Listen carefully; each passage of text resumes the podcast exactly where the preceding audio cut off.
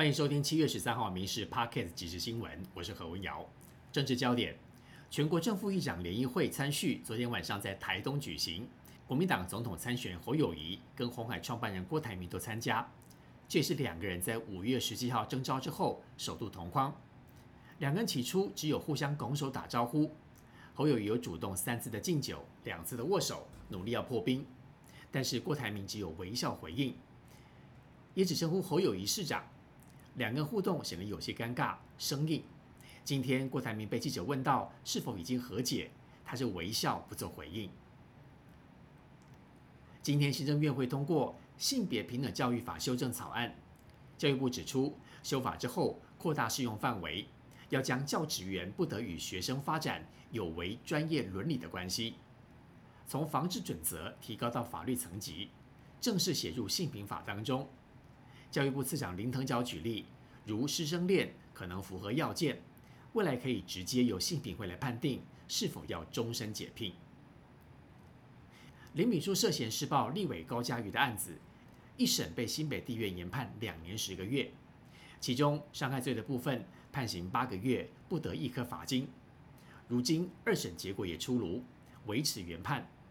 对于这样的结果，之前提出上诉的高嘉瑜仍然认为刑期太低。而林炳书则透过律师再次与被害人道歉，但因为林炳书过去遭到羁押两百二十六天，目前只有伤害罪不得一颗罚金。一旦全案定验，他只要再服十四天，不满八个月的刑期。而另外缴交妨碍秘密、强制等罪，可一发罚金七十八万，就可以重获自由。唱红《嗨嗨林星》及《红杯刷》等知名歌曲的台语歌坛大姐大资深艺人陈英杰。在二零一五年被控向好友借了两百八十万，不过却以妹妹的名义签本票，一审依照教唆伪造有价证券罪被判刑，二审时候大逆转无罪，更二审判处三年两个月徒刑，最高法院审理之后采信更二审有罪见解，陈英杰被判处三年两个月徒刑定谳，必须坐牢。但南是登革热疫情严峻。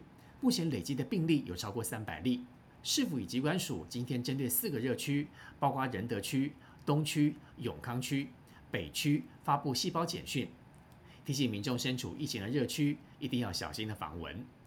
而另外有疑似登革热的症状，而且有登革热流行区域的活动史的民众，应该尽速的接受筛检。为了防止终结意外重演。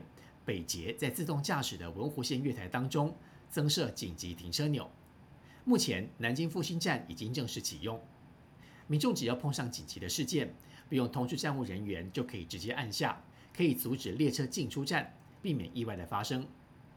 不过民众平时乱按会挨罚五万块。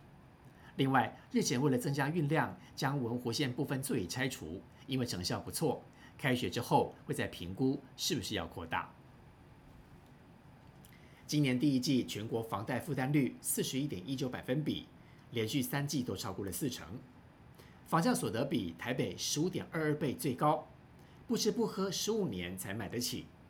不过内政部次长花敬群表示，炒房问题政府已经解决，房价会软着陆，经济会逐渐的成长。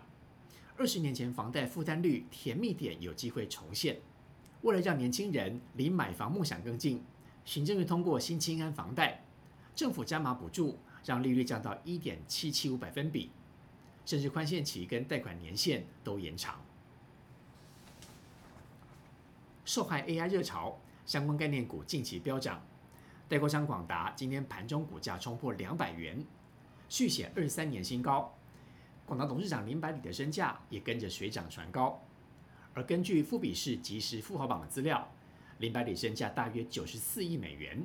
超越了张聪渊、郭台铭等富豪，也成为台湾新首富。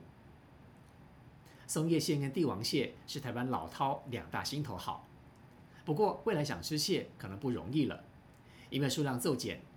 阿拉斯加去年关闭了渔场，冲击了当地渔民的生计，而日本松叶蟹产量也是大跌，导致去年创下一只蟹要高达台币六十九万的竞标天价。